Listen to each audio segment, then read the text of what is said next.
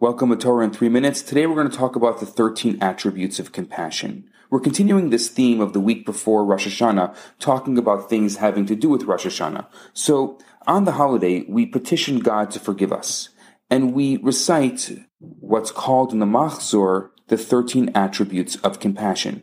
Now, these 13 attributes of compassion were revealed to Moses when he pleaded to God for forgiveness after the sin of the golden calf and they radiate during the month of Elul, this month, this Jewish month that we're in, when we relive that Moses experience. Moses was dealing with the aftermath of a very grave thing idolatry, a betrayal of God Himself.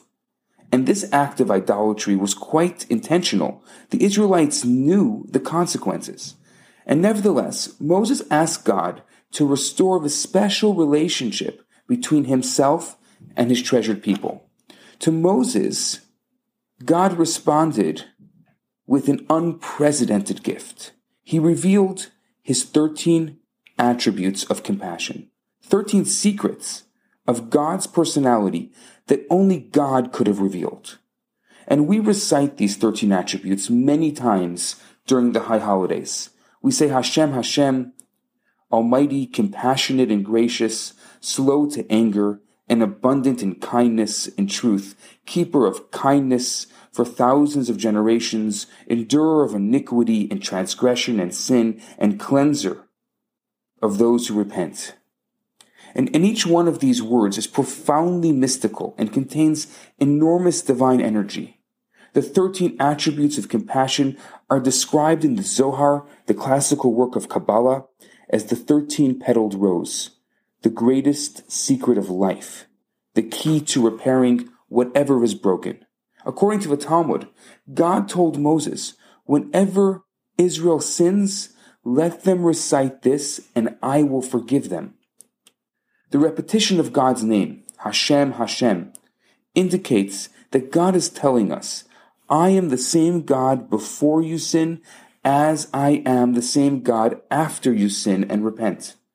And this is a solemn assurance that the invocation of the 13 attributes will never be without effect.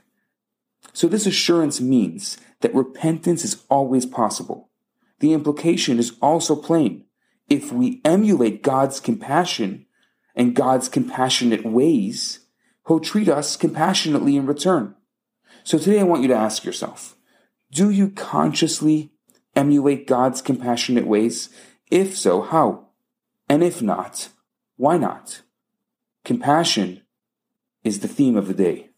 And your exercise is to do one deed today which expresses compassion, especially to someone who you may have wronged or someone who may have wronged you, and describe how it felt to do it.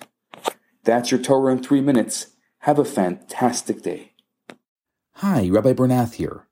I have some great news for you. My popular four week course, Kabbalah for Everyone, is available right now for free for the next 50 people who download it. All you have to do is go to www.theloverabbi.com, scroll to the bottom of the page, and you're going to see the download button right there. In this course, I talk about the Kabbalistic secrets to relationships, to wealth, to happiness, and balance. This special offer has been dedicated in loving memory of Ellie Dorfman. I look forward to hearing from you and hope you enjoy the course. Now, on to today's episode.